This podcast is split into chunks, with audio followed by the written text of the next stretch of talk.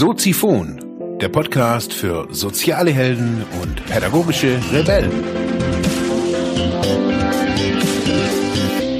Herzlich willkommen zu Soziphon, dem Podcast für mehr persönliche Entwicklung und digitale soziale Arbeit. Mein Name ist Marc Hasselbach und Thema der heutigen Episode ist, ich habe heute Dr. Dirk Kratz hier im Gespräch.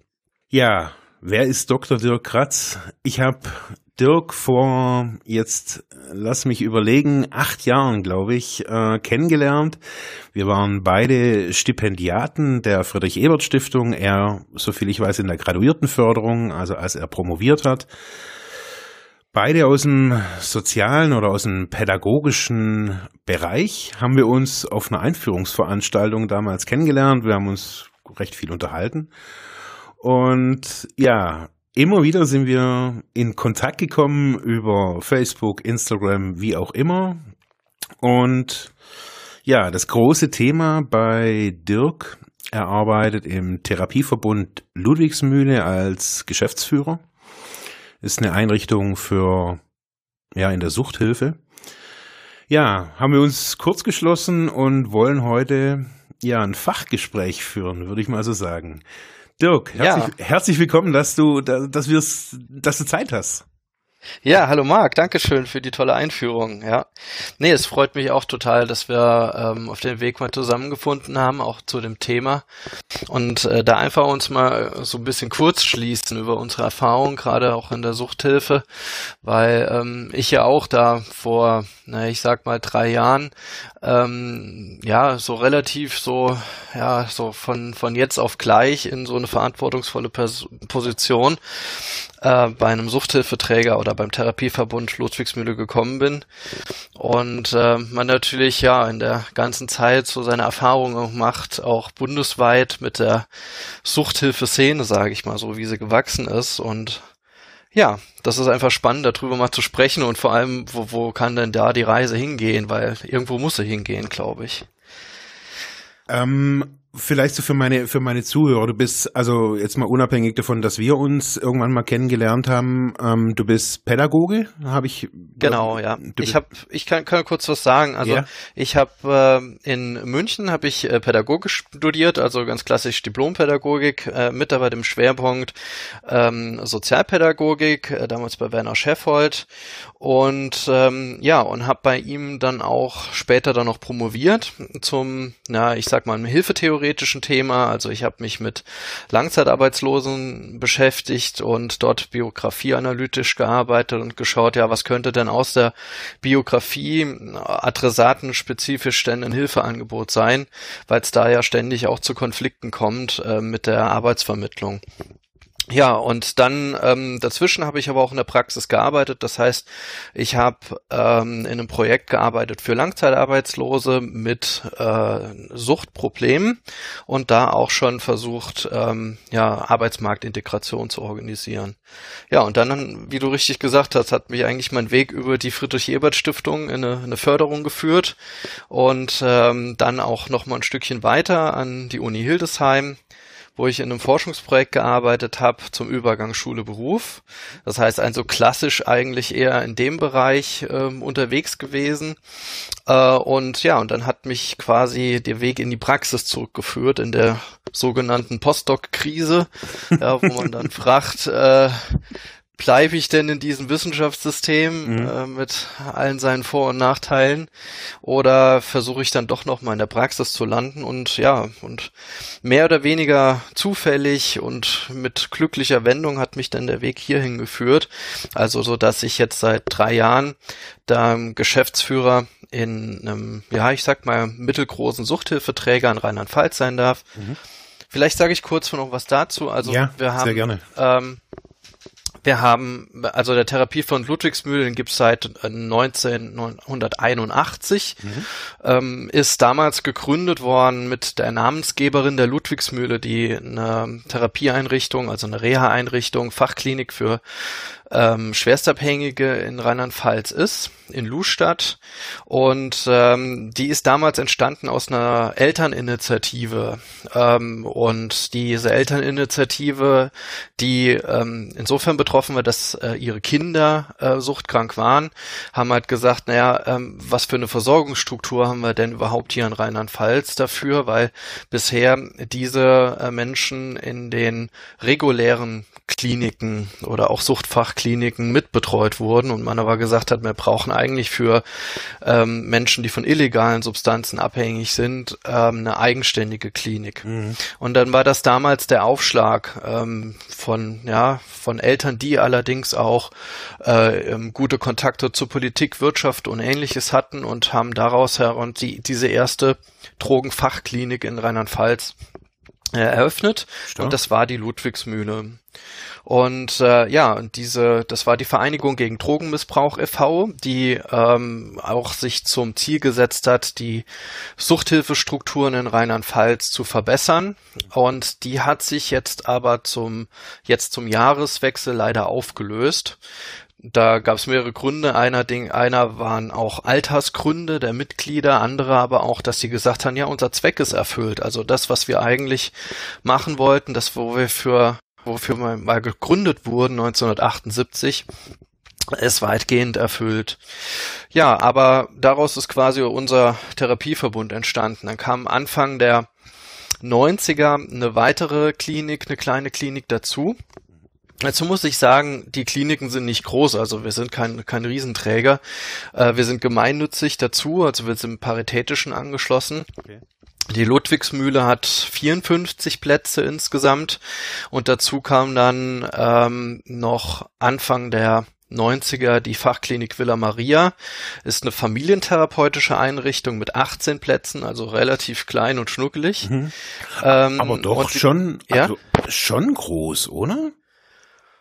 Also im Vergleich zu, ich sag mal, privaten Trägern mm. ist das alles recht klein. Ja, okay. Also es zählt ähm, im Gesamt Bereich, sage ich mal, in der Gesamtbranche und zu kleinen Einrichtungen, die so um die 50 Plätze mhm. haben. Das sind okay. so kleine Einrichtungen. Mhm. Okay. Ähm, dazu muss man wissen, die, die, der deutsche, die deutsche Rentenversicherung geht immer von der 100-Betten-Klinik aus. Also 100 Betten, das sind so immer der Standard, ja. Und danach berechnen sich dann auch die Personalschlüssel. Mhm. Okay. Ähm, ja, und äh, ähm, zu Villa Maria, also die, ähm, das ist eine familientherapeutische Einrichtung, die damals mit einem eigenständigen Konzept bis heute eigentlich fast als Modellprojekt läuft, weil dort Jugendhilfe und Suchthilfe zusammenfinden. Das heißt, die Eltern können zusammen mit ihren Kindern aufgenommen werden, die Eltern können ihre Reha machen und ähm, die Kinder äh, werden in einem eigenständigen äh, Jugend, Kinder- und Jugend ähm, äh, pädagogischen, halbpädagogischen äh, Konzept betreut in dem Kinderhaus. Und ähm, das, das, das ist wichtig zu wissen, dass es gibt auch in anderen äh, Einrichtungen, dass auch mal Kinder mit aufgenommen werden, aber hier gibt es ein eigenständiges Konzept dafür und es gibt immer einen Hilfeplan für die Kinder. Ja, und ansonsten haben wir noch äh, einige äh, Beratungsstellen, zwei Stück. Wir haben ähm, Projekte für zur Arbeitsmarktintegration, die wir zusammen mit dem Jobcenter hier vor Ort äh, durchführen. Wir haben eine stationäre Übergangseinrichtung, die einzige, die es noch in Rheinland-Pfalz gibt, Cleantime. Das heißt, für diejenigen, die jetzt noch nicht genau wissen, will ich eine Therapie machen oder nicht, oder ich lande auf der Straße und weiß gar nicht wohin, ich will aber irgendwie aufhören, oder nach der Entgiftung steht noch nicht klar, wie der Weg denn weitergehen soll, dann gibt es hier unbürokratisch eine Möglichkeit, einen Schlafplatz zu haben und drei Monate Zeit mit dem Sozialdienst einen Plan zu entwickeln. Ähm, das hat auch das Land Rheinland-Pfalz in den 90ern auch eingeführt und bis heute gibt es die Einrichtung zum Glück noch. Ja, und dann noch einige Adaptionseinrichtungen. Also das ist so quasi der, der Überblick. Wow. Und ich bin im Schwerpunkt äh, für den pädagogischen Bereich äh, tätig. Ich habe mhm. noch einen Kollegen, unseren Chefarzt, der dann auch im Schwerpunkt medizinische Reha äh, natürlich tätig ist, auch konzeptionell. Und mein Schwerpunkt ist quasi die Vorbereitung, die Sozialarbeit, die im Zusammenhang der Suchthilfe steht, das heißt die Präventionsarbeit, aber auch die vor allem die Nachsorge und die Arbeitsvermittlung. So, so weit zu mir. okay. Erstmal. Und zum Therapie Therapieverbund Ludwig Genau. Genau. Okay, also so wenn ich mir, also ich habe gerade so die Internetseite offen, ähm, es ist ja ein wahnsinnig breit. Also das ist ja das rundum sorglos Paket, oder? Kann man so? Ja, man versucht es, aber du siehst da, da drin natürlich mehrere Schnittstellen, mhm. äh, die, die auch äh, schwer zu entwickeln sind. Aber das ist so, ich sag mal, eine, ähm, ein Teil der Mission. Also mhm. wirklich hier so eine Art ja, wie man immer so schön sagt, therapeutische Kette anzubieten. ja. Ja, aber äh, die Schnittstellen un unter einem Dach zu entwickeln, ist doch einfacher, aber die Leistungsträger ähm, zeigen dann doch immer wieder die gesetzlichen Hürden auf, die da sind, ja. Mhm. Wie, also, wie sind denn die Zahlen bei euch? Also ich will jetzt keine keine Geldzahlen, sondern so wie wenn ich jetzt als als als suchtkranker Mensch, wenn ich jetzt mal so von mir ausgehe, ähm, ich ich komme zu euch und möchte wissen, so was werde ich danach überhaupt clean? Also, ja, das ist eine ja, das ist eine, eine wichtige Frage und äh, wie wahrscheinlich jede äh, Klinik oder auch jeder jeder Suchthilfeträger äh, gibt es dafür in Deutschland irgendwie keine Garantie. Mhm. Ähm, weil äh, ja, ich könnte jetzt äh, ausweichen in ganz vieles, äh, wie, wie das so häufig gemacht wird, wie schwierig die, äh, die äh, Klientinnen Klienten, also wie, wie schwierig die Suchtproblematiken geworden sind, ähm, vor dem Hintergrund, äh, dass immer neue Substanzen auftauchen und und und. Mhm. Und wie schwierig dann natürlich auch die eine therapeutische Leistung wird, um das zu organisieren. Und das vor dem Hintergrund eigentlich äh, nur mühselig steigender äh, Tagessätze, die, über die dann ja auch das Ganze irgendwie finanziert werden muss. Mhm. Ähm, ich würde aber sagen, ähm, diese Frage Erfolg äh, hängt ja maßgeblich davon ab, wie sich jemand wohlfühlt in der Einrichtung. Mhm. Ja, also komme ich da an und ähm, fühle mich jetzt erstmal von einem Reglement überschwemmt, mhm. wie es wie es in der Suchthilfe eigentlich häufig ist. Also in der Regel haben ja die Reha-Einrichtungen erstmal ihre ganzen Hausregeln äh, und da muss man sich dran halten. Und wenn man sich nicht dran hält, dann wird man sanktioniert. Das mhm. in verschiedener Form, sei es denn, dass man direkt eine Gruppe hat, ja, dass man irgendwas offen machen muss und und und und. Mhm. Ähm, und dann möglicherweise, wenn man das zu viel macht, dann sagt man, naja, ähm, die Person hält sich hier auch an keine Regeln, wir können keinen äh, keine therapeutische Basis irgendwie aufbauen und somit äh, muss die Person vorzeitig entlassen werden. Mhm. Ähm, dann kann man schon sagen, bei einer vorzeitigen Entlassung ist die Rückfallquote recht hoch. ja. ja. Also wenn man das jetzt mal rannimmt, also mhm. Rückfallquote, ja, ja. Ähm, wobei das auch nicht mehr auch für heute nicht mehr das Messinstrument für mhm. therapeutischen Erfolg ist, ja. Mhm. ja. Ähm, äh, weil äh, zum Glück sehr, sehr viele Einrichtungen und wir auch mit Rückfällen arbeiten, mhm. ja, und dann auch jeweils ein Konzept dafür entwickelt haben. Mhm. Ähm, ja, und ähm, also Erf Erfolg, vielleicht können wir darüber ein bisschen sprechen, weil ja? ist, du, du, merkst, also, ich schwimme so ein bisschen rum. Ja, also weil, weil man muss ja wissen, wie ich messe ich das denn, ja? Also ich glaube so, also für mich, äh, wir hatten ja Kontakt, also so jetzt mal, das ist mir jetzt irgendwie in, in kürzer, in, in, in naher Vergangenheit irgendwie noch äh, in Erinnerung, als ich die Episode gemacht habe, so über die, übers ineffektive oder ineffiziente Suchthilfesystem. Also ich habe mich da, glaube ich, in der Episode sehr stark darüber ausgelassen, dass man ja eigentlich irgendwie das, dass das alles nichts nützt und dass dass man da nicht als Mensch gesehen wird, man wird äh, da durchgeschleust. Also da kam ja so ein bisschen Wut bei mir da auch in diese Episode ja. rein. Ja. Ähm, und ich habe dann im letztes Jahr im Oktober, ähm, ich habe da immer einen Lehrauftrag und jedes Jahr sind da Erstsemester aus Suchteinrichtungen. Das ist ganz interessant. Ähm, da haben wir über diese Frage Erfolg nämlich auch diskutiert. Also ich gesagt, wenn ich jetzt mal mhm. von, ähm, man, wir leben ja nicht mehr 1970, wir leben 2018 und wenn ich jetzt mal hier von, ich habe nicht wirklich Kontakt zu der Drogenszene. Also ich, mei also ich meide viele Menschen einfach so jetzt im Laufe der Jahre, muss ich einfach auch, ähm, um da, ja, mich da nicht ständig damit zu reiben. Aber wenn ich jetzt mal so angucke, da sind alle, alle haben Smartphones. Also mhm. der, der letzte Hiopai sitzt hier irgendwie in der Ecke und hat trotzdem noch irgendein altes Samsung. Ähm, und wenn, wenn ich mit den Leuten rede, also die, wo ich hier so im Umfeld so kenne und mit denen ich auch gerne rede, ähm, die, die wissen oftmals ja nicht mehr weiter. Dann gehen die hier mhm. in den Kontaktladen, äh, das nervt sie auch irgendwann mal an und sie wissen eigentlich nicht so, hey, was erwartet mich da? Werd ich, werd ich clean? Wie ist clean? Wie, man hat ja, also, und das sind die, die gleichen Fragen, die ich vor 20 Jahren auch hatte. Ich, mhm. ich, ich wusste, ich habe mir, mir hat, ich bin damals in eine Entgiftung, äh, zur Drogenberatung gegangen und hatte ja keinen blassen Schimmer. Ich habe gesagt, ich glaube, ich brauche eine Therapie. Und er hat gesagt, nee, jetzt müssen Sie erstmal entgiften, hat mir dieses ganze Prozedere vorgestellt. Und dann irgendwann kriege ich so einen so einen Stapel an Flyern, wo es hieß, such mal aus. Und diese, dieses Prozedere gibt es bis heute. Also wenn ich hier die, die Entgiftungseinrichtung angucke, das, ich sage jetzt mal, das Glück oder das Pech, kann man sehen, wie man will, war für mich letztes Jahr, dass ich halt noch mal eine Woche irgendwie in der Entgiftung oder auf einer Entgiftungsstation war und habe so wahrgenommen, dass es immer noch genau das Gleiche ist. Die Leute haben keinen blassen Schimmer, wohin sie wollen. Sie wollen nur weg von dem, von dem Gift, sage ich jetzt mal, egal welcher Stoff ja. das ist. Und kein Mensch hat eine Ahnung, wo es hingeht. Und ich sehe jetzt, das, das, also wenn wir mal bei diesem Ding Erfolg bleiben, das fängt ja schon ganz früh an.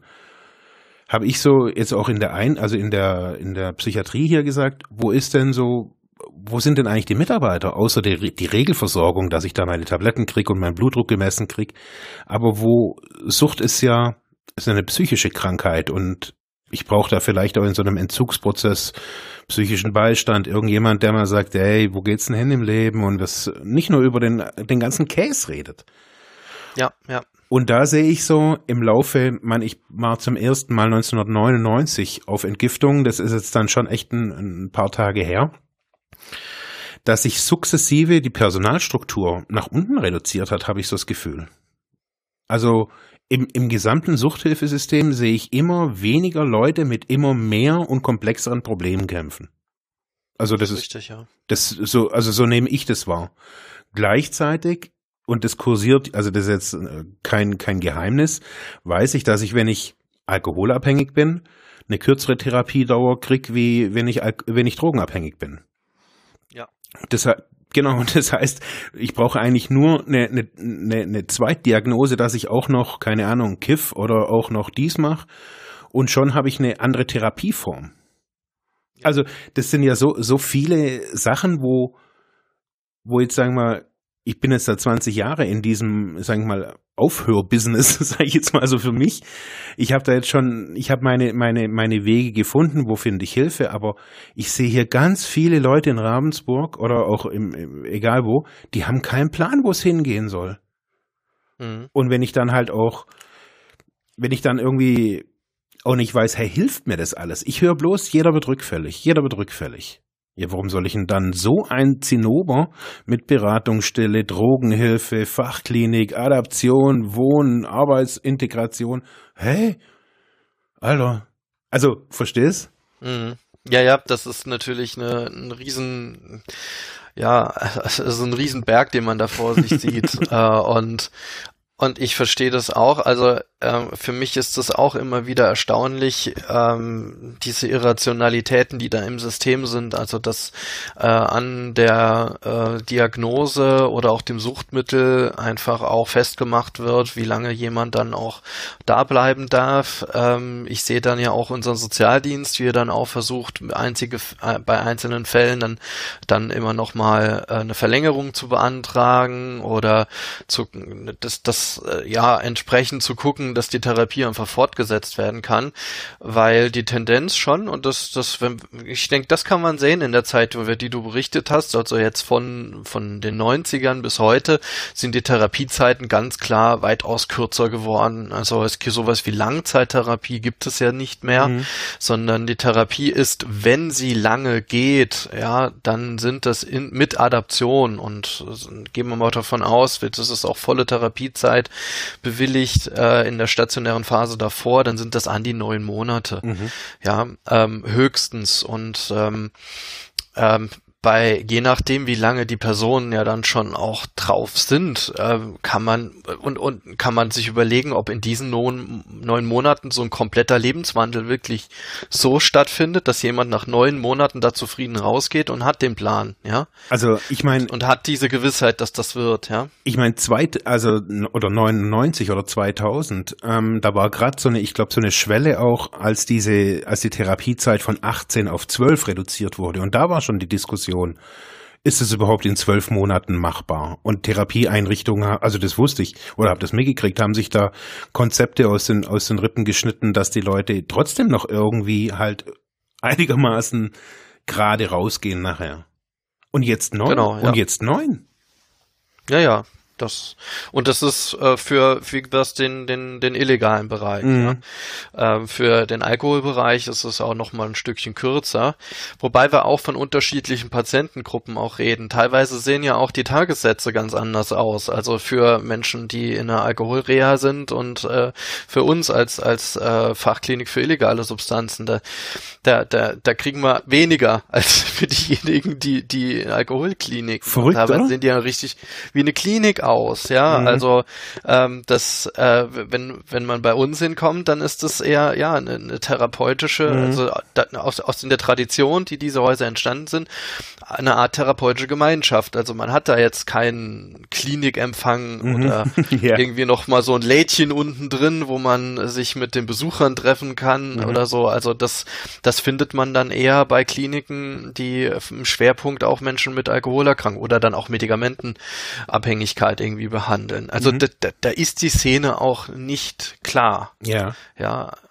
Also ähm, wenn ich mir also und diese Unterschiede, die die verstehe ich halt auch eben auch nicht, ja, gerade bei bei äh, Politox oder was auch immer, mhm. also dass man da dass man da solche Qualitätsunterschiede allein schon darin macht, wie lange Therapiezeit ist und wie lange äh, wie äh, und, und wie viel Geld jemand äh, wie viel Geld die die Therapie kostet pro Tag, ja. Mhm. Was, was wollen denn die Leute, die zu euch kommen? Also ich rede immer bloß so von mir, was ich will, aber so was wollen denn die Leute so im, im Groben? Wollen die clean werden oder wo wollen die hin im Leben? Die, die ja. Leute. Also ähm, ist es natürlich jetzt, ich kann nicht für alle sprechen, ja. Also ich würde sagen, natürlich ist das äh, auch nochmal sehr, sehr individuell, diese Frage. Ähm, hängt auch, ich glaube, es ist eine geschlechtsspezifische Frage. Die Frauen, die zu uns kommen, sind, also jetzt gerade die natürlich in der Villa Maria sind, äh, haben natürlich Kinder und äh, meistens äh, auch denn die Kinder in, in Hilfeplan heißt, die sind doch bekannt beim Jugendamt mhm. und die wollen wieder Familie werden. Ja, ja das ist äh, so eine, eine, Familie aufbauen und ein ganz normales Leben wie alle anderen Familien, die Bilderbuchfamilien, die man so im Fernsehen immer sieht. Ja? ja? so ohne Drogen und ich will mich mal normal mit meinem Kind kümmern und mhm. ja, das das sind so so so ein paar Vorbilder und mhm. Männer hört man dann immer, ja, ich will endlich arbeiten gehen, ich will mhm. endlich äh, so wie jeder andere ähm, meine Familie dann auch unterhalten oder auch für mich um die kümmern und ja, meinen Job machen, so mhm. Job finden und endlich Leistung zeigen. Anführungszeichen. Mhm. Ja, also sich die, die formulieren das äh, wirklich teilweise auch so. Einige haben ja auch schon Jobs, in denen sie günstigerweise zurückgehen können, weil der Chef äh, einfach nett ist und sagt, okay, ich habe das jetzt mitgekriegt alles und jetzt gebe ich dir so und so lange Zeit, ähm, dass du dich da rehabilitieren kannst und ich halte dir deinen Platz warm. Mhm. In Einzelfällen ist es so, aber beim Großteil muss man halt sagen, ähm, haben die gar keine richtige Ausbildung oder wenn sie eine Ausbildung haben, dann wollen sie da nicht wieder hin, mhm. weil ähm, so der Altersdurchschnitt ähm, jetzt Ludwigsmühle, aber Villa Maria auch eher, es sind um die 30 bis 35. Mhm. Ähm, also gar nicht so alt. Also man hat ein paar ältere dabei. Das sind dann noch äh, einige, die ja, die auch aus der Opiatzeit noch stark kommen. Ja, die die Opiate sind total im Hintergrund im Moment. Also ähm, die ja, die also ähm, es wird immer wieder gesagt, der der nächste der nächste Schwung kommt. Also ja, nach so einer eben, Großzeit, nach einer, nach einer längeren Zeit der Amphetamine kommt auch wieder so ein äh, Opiatschwung. Mhm. Ich denke auch, wenn man nach Afghanistan schaut, wo sehr viel Mohn angebaut wurde über die ganzen ja, Kriegsjahre, stimmt, mhm. ähm, ist auch sehr viel auf dem Weltmarkt. Wir sehen es auch schon in den USA, dass da Heroin wieder auf dem Vormarsch ist. Mhm. Und äh, ich gehe fast davon aus, dass das auch irgendwann wieder in Europa ankommt, weil klar, das Ganze wird über Kriminelle vertrieben yeah. und das Zeug ist da und es wird verkauft werden, mhm. ja. Und die haben ein Interesse daran, dass das verkauft wird und möglichst zum hohen Preis. Mhm. Und ähm, dann wird das auch irgendwohin verkauft werden. Ist Fentanyl und, bei ja, euch auch schon ist da auch schon so ein, also ich finde, das hört man immer wieder so in letzter Zeit, so dass da, uh, Fentanyl ist so schlimm und ähm, es ist so eine Welle und auf der einen Seite kontrolliert, also wird es ja immer mehr kontrolliert auch durch ähm, durch die Krankenkassen, glaube ich auch. Ist es mhm. bei euch ein Thema? Oh, das kann ich ja gar nicht so genau sagen. Mm, okay. Also mh. Hm. Nee, Themen sind halt eher wirklich verstärkt Amphetamine. Also mhm. jeden mit dem ich irgendwie Kontakt hatte, äh, äh, MDMA, ähm, mhm. Crystal auch teilweise, ja, aber eher viele aus, die, die noch so aus den 90ern herauskommen, aus der Techno-Szene, ja. Yeah. Mhm. So, die da seit, ja, seit über 15 Jahren dann auch schon dran sind. Mhm.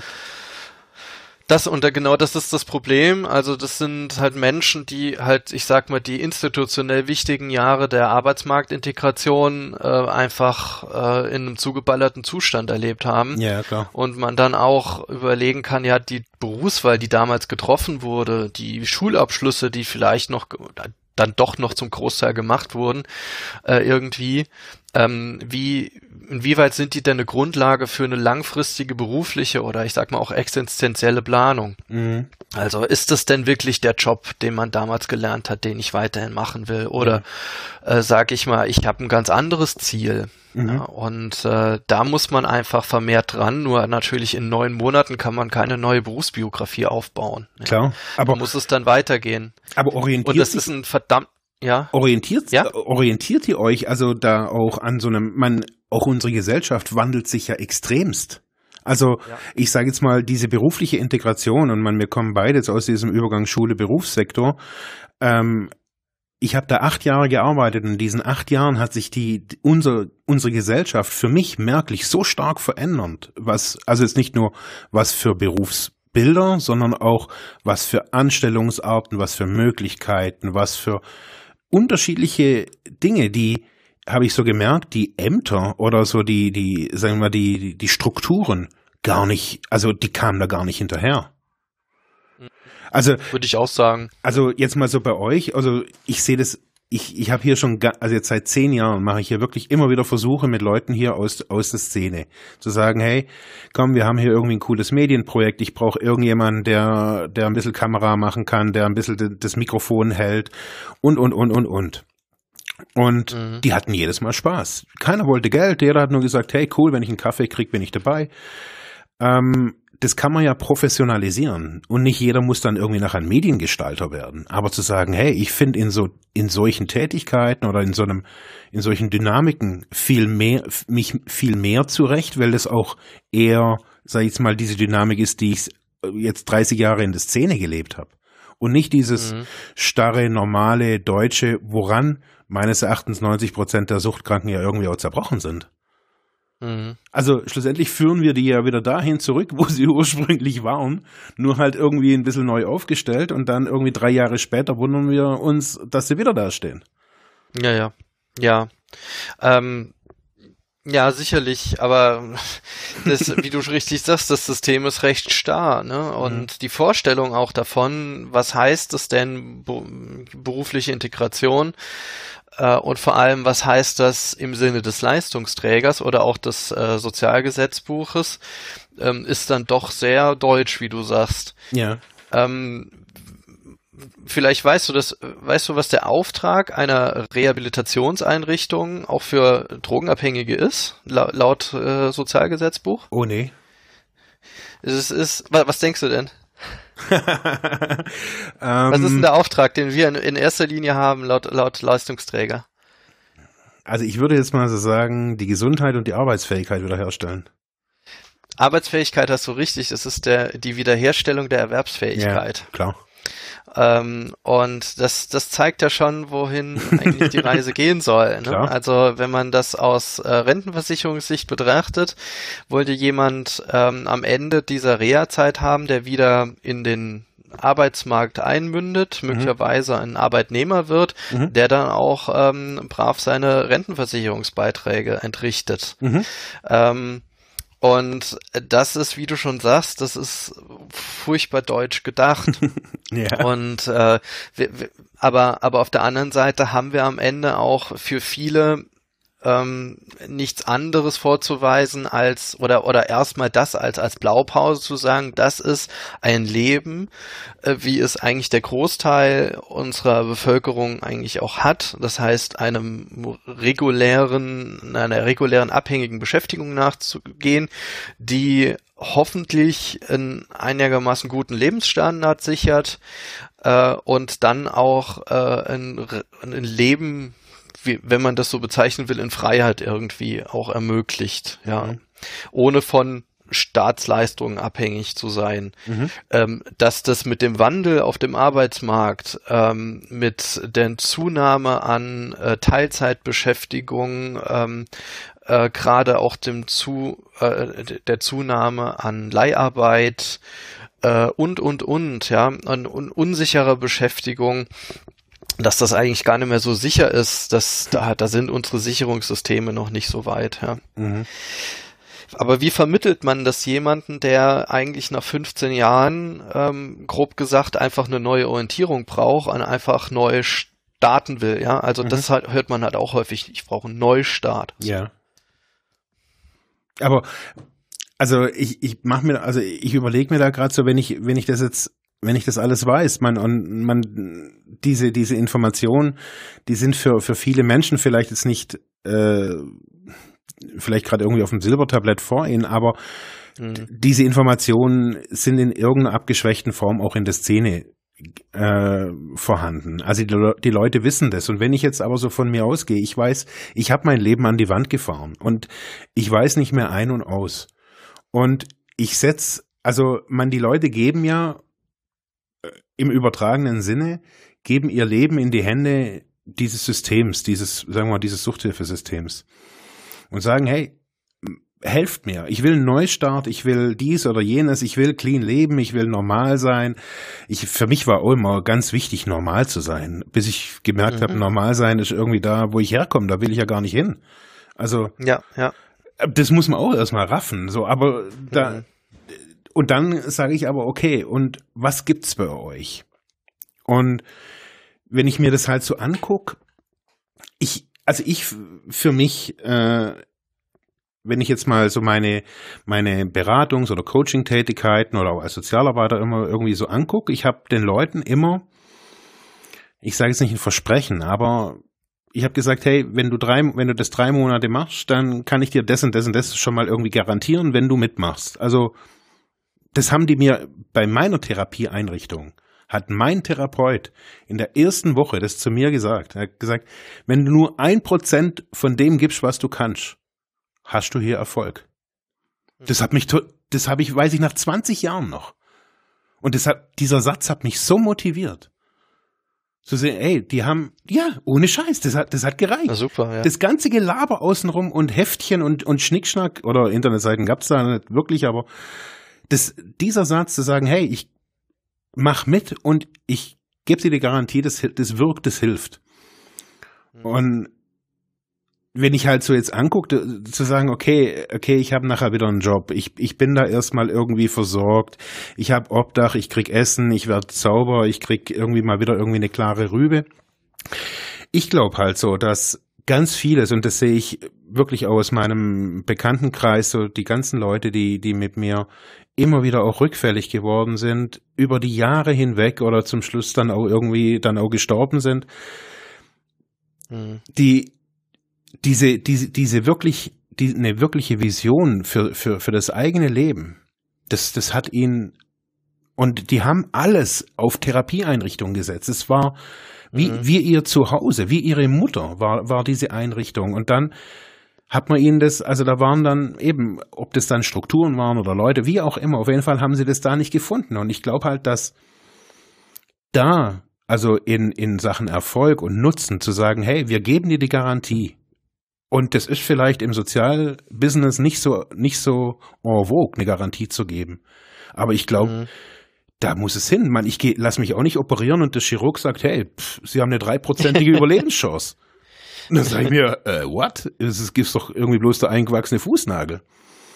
Na, wobei es dort ja auch, also in der Medizin, äh, nicht immer eine 100% Chance gibt. Also die wenigsten Operationen ja. arbeiten ja so, danach sind sie komplett gesund, sondern es bleibt ja Logisch. immer noch mal ein Risiko und ja. Ja, ähm, also da, da schlägt ja auch nochmal das Gesundheitssystem an sich zu und da ist natürlich auch eine Suchterkrankung so was Komplexes, ähm, dass äh, ja auch so eine Anstrengung auch äh, bei den Betroffenen selber äh, erfordert, ähm, ja, dass man da dass, dass man als Außenstehender, als Außenstehender hinzugehen, zu sagen, okay, äh, jetzt, wenn, weil du bei mir bist, sage ich, und du hältst dich an das, was wir hier verabreden, und dann kriege ich dich 100% hier durch. Mhm. Ähm, ich ich fände es eine ne spannende Idee, also von der vom Ansatz her, ja, ähm, das auch so stärker auch auf dieser Ebene zu machen, bin mir aber sicher, dass viele Therapeuten auch so arbeiten. Ja.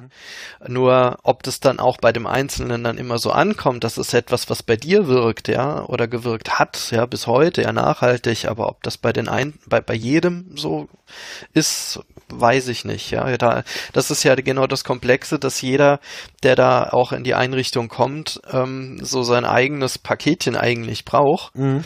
und teilweise gar nicht selber definieren kann, was es denn ist. Mhm. Also was, was will man denn? Ja, das ist schon richtig, wie du sagst. Also die, die Orientierungslosigkeit ist erstmal riesig und ähm, wenn man dann noch dazu betrachtet, woher kommt man denn, wie, wie kommt man denn in die Einrichtung? Also es ist ein Großteil, kommt direkt aus der Haft beispielsweise mhm. nach äh, 35 ähm, mhm. ähm, und da ist dann auch die Frage, was willst du hier eigentlich? Ne? Mhm. Willst du eigentlich nur Haft vermeiden? willst du wirklich äh, dich mit deiner äh, Sucht auseinandersetzen? Äh, was, was machen wir eigentlich? Was ist so unser Arbeitsauftrag? Mhm.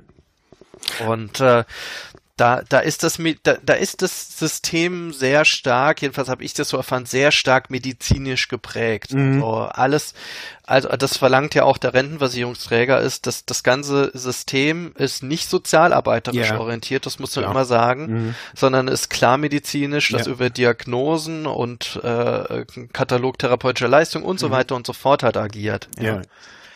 Ansonsten würde ich hier eine Fallklärung machen. Ich würde mal Zeit lassen, äh, mit, damit ich mit dem Klienten selber ähm, erstmal sowas wie eine Orientierung entwickeln kann, das Ganze offen, aber begleitend, ja. Aber da sind wir einfach in so einem Konflikt der Systeme an der Stelle. Mhm. Ich glaube halt, also wenn ich mir, ich habe mir jetzt gerade die Seite so währenddessen so immer wieder mal so angeguckt und ich glaube, ich weiß, was so, was fehlt und was mir auch gefehlt hat in meiner Einrichtung. Also mir hat's nicht wirklich, doch schon. Ich glaube, es gibt und es gibt in Deutschland natürlich jetzt irgendwie nicht den, den abstinenten Ex-Zuchtler oder so irgendwas.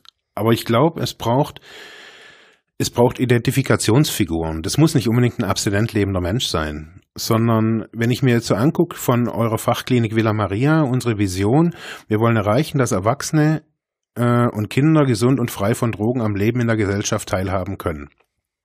Mhm. Da sage ich jetzt mal jemanden, der nach äh, Paragraph 35 aus dem Knast irgendwie zu euch kommt, der sagt sich alles klar.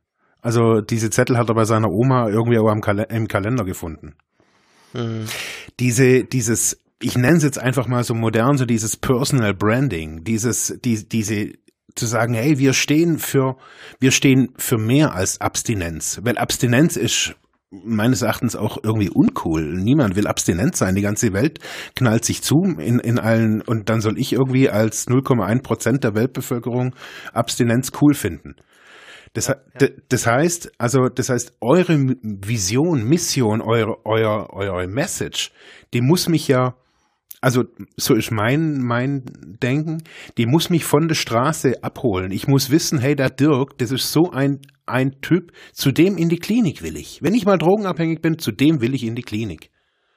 Mhm. Und ich weiß, ja. Und ich glaube, da, und ich glaube, da muss es hinkommen, dass man sagt, hey, das ist nicht nur problemorientiert und man redet über die Vergangenheit oder niemand weiß ja auch wirklich, was passiert auf Therapie. Also meine Mutter hat immer gedacht, ich gehe als Mark raus und komme als Thomas wieder, äh, gehe als Mark rein und komme als, ja, die, die haben ja. gedacht, die wird irgendwie repariert oder sowas. Also, die, ja, und als, als sie dann da war und sagt, ja, wie, was, ihr sitzt hier bloß auf dem Bauernhof rum und, äh, ja. Mhm.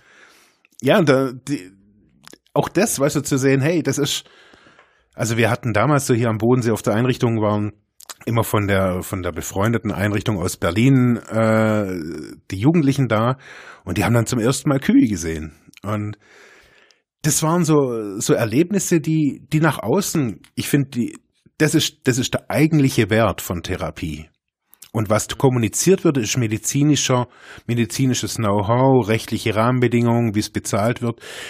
Aber der, der Typ, der drauf ist, der Typ, der drückt oder säuft oder wie auch immer, ich glaube, der braucht, der braucht eine Identifikationsfigur. Der muss, der muss sagen können, hey, so wie der will ich auch sein. Und ich wollte, als ich, als ich in Therapie war, für mich gab's drei Leute auf Therapie. Das waren alles drei, nee, zwei davon waren äh, Ex-Junkies, aber als Therapeut da tätig. Und eine war eine Therapeutin. Da habe ich gedacht, hey, die leben mhm. so ein cooles, straightes, geiles Leben. Also die Art, wie sie, wie sie geredet haben, wie sie die Welt gesehen haben, das hat mich geflasht und das hat mich motiviert. Mhm. Und ich glaube, dass da der Wert von uns in, unseren, in unserem System liegt. Wir haben da so viele Fachkräfte, so viele kompetente Leute, die ja und ich glaube, wenn man dieses, diese, diese ganzen rechtlichen Rahmenbedingungen mal wegnimmt und man guckt, hey, wir wollen Nutzen schaffen, klar kann man keine Therapie-Garantie geben. Also, das weiß ich auch. Aber zu sagen, hey, komm, mach mit und man, jeder, man, schauen wir uns an, im Coaching-Bereich, jeder Internet-Marketer macht genau dieses Zeugs und die Leute folgen ihnen. Hm. Hey, mehr Follower, mehr dies und dann, und wenn es bei uns geht, hey, clean leben. Äh, Sagt keiner. Ja, ja. Und ja, aber die, ja, die Abstinenz, die du auch ansprichst, also das, das finde ich auch nochmal ein wichtiges Thema. Also was, was, was heißt das dann in diesem Fall? Ich glaube auch, dass da jeder dass man mit diesem althergebrachten Abstinenzkonstrukt, äh, was äh, ich weiß nicht wann, also vor allem in den 80ern kenne ich das ja noch heraus, mhm. ähm, das sah übrigens auch unsere Klinik wie viele anderen Kliniken vollständig anders aus. Ja, da gab es nämlich keinen Kohleautomaten und äh, äh, da gab es auch keinen Kaffee morgens mhm. und und und. Ja, also da hat man alles, was möglicherweise irgendwie suchterregend ja, ja. äh, ist, äh, rausgenommen äh, und es gab Kontaktsperre und und und. Ähm, also äh, die, das gibt's ja zum Glück jetzt an heute nicht mehr. Also äh, bei uns gibt's einen Kaffeeautomaten und jeder kriegt seinen Kaffee morgens, wenn er wenn er den zum Frühstück haben will oder auch seinen Tee ähm, und ähm, äh, darf auch Cola trinken. Ja, dann ist das kein Rückfall. Mhm. Aber ähm, so waren ja viele drauf. Das ja, muss klar. man ja sagen. Also das war ja das Abstinenzbild, das, das überall ähm, äh, rumgeschwebt ist, mhm. weil man gesagt hat, naja, da ist jemand von irgendwelchen illegalen Substanzen, Heroin oder was auch immer halt abhängig und es darf der gar nichts mehr. Genau. Ja? Ähm, und das ist ja, wie du sagst, das ist ja utopisch. Also ja. Das, das stellt ja unsere ganze Gesellschaft eigentlich schon in Zweifel, mhm. weil, äh, wie du ja auch richtig in, in deiner Folge jetzt zum Jahrbuch äh, Sucht äh, nochmal äh, hingewiesen hast, ähm, leben wir eigentlich in einer Gesellschaft von Alkoholabhängigen. Yeah. Ja, also äh, das, das, das wird immer wieder gesagt, aber das will keiner so wirklich wahrnehmen, weil jeder gern auf seine Weinfeste, Oktoberfeste oder sonst so hinfährt. Yeah. Ähm, und, und vor dem Hintergrund dann jemanden zu sagen, der dann in Therapie geht und du darfst das aber alles nicht mehr, ja. Mhm. Also das heißt, ein großer Teil unserer Gesellschaft findet für dich jetzt einfach nicht mehr statt. Mhm. Ähm, das finde ich auch nicht wirklich äh, inklusiv gedacht an der Stelle. Ja. Und, und sei aber glücklich da damit. Das ist ja auch noch die Message. Genau, ja. also. Genau Und ich glaube, also ich glaube, also ich habe es erlebt, dass einige ähm, äh, die äh, die Behandlung auch positiv durchlaufen haben, wo die auch eine auch eine super äh, ähm, Leistungserfolge nachgebracht hat, nochmal eine Meister, einen Meister nachgemacht hat mhm. und und und ähm, und dann auch selbstständig waren, dass das aber dann auch Leute waren, die in einem anderen Extrem gelebt haben. Also die waren dann so extrem abstinent, mhm. also und so extrem sportlich, mhm. ja. Also die haben dann so Touren in den Alpen gemacht mit äh, Mountainbike jedes Wochenende weg und mhm. das waren so Leute, wo ich gedacht, wow, also das könnte ich so als normaler gar nicht. Yeah. Ja? Also das ist ja schon mhm. krass, wie wie du da drauf bist, ja. Mhm.